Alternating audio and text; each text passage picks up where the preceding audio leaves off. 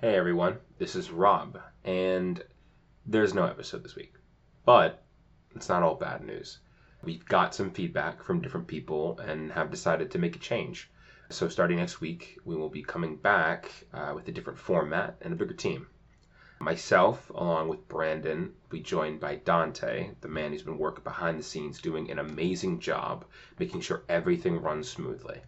On top of Dante, our dear friend Zach will also be joining us, someone who has, like us, dealt with mental health and does on a daily basis. With a new format and some new perspectives, we hope you continue to listen and enjoy what's to come. See you next week, and thank you.